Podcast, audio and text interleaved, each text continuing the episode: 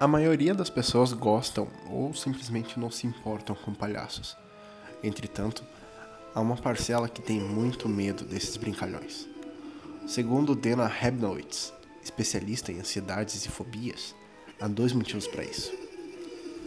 A doutora contou em primeira mão que uma das razões é que não conseguimos ver e decifrar as expressões de pessoas maquiadas como palhaços. Assim fica difícil compreender o que estão planejando. O segundo motivo é que as pessoas tendem a não confiar em quem está sempre feliz e rindo.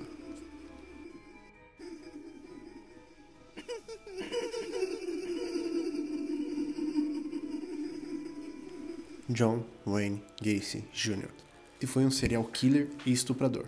Ele sequestrou, torturou e abusou sexualmente de pelo menos 33 adolescentes e jovens, nos anos de 1972 até 1978, em Cook County, Illinois, uma parte metropolitana de Chicago.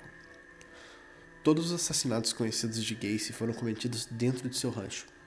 Gacy teve uma infância traumática, era espancado e ofendido pelo pai alcoólatra.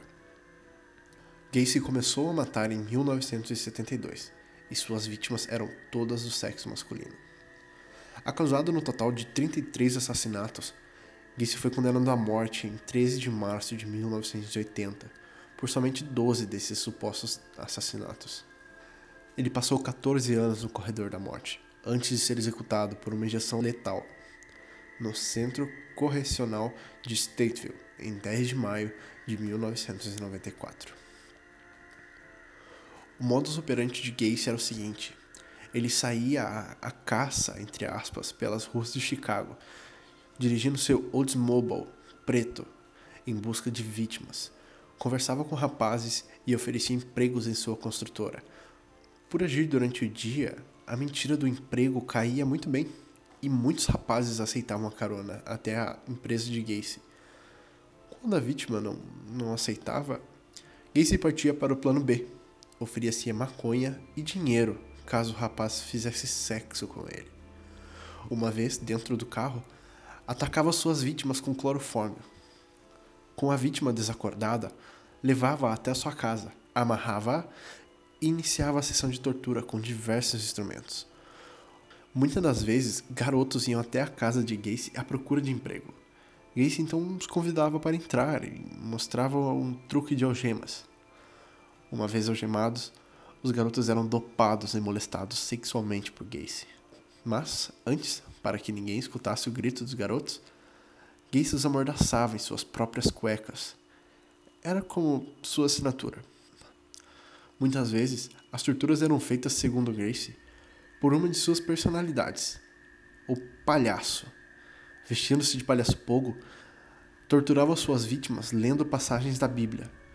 Depois da tortura e dos abusos sexuais, Gacy estrangulava suas vítimas, usando um instrumento conhecido como garrote, instrumento qual foi apreendido na sua primeira busca que a polícia fez na casa de Gacy, o pedaço de madeira com 2 furos nas extremidades.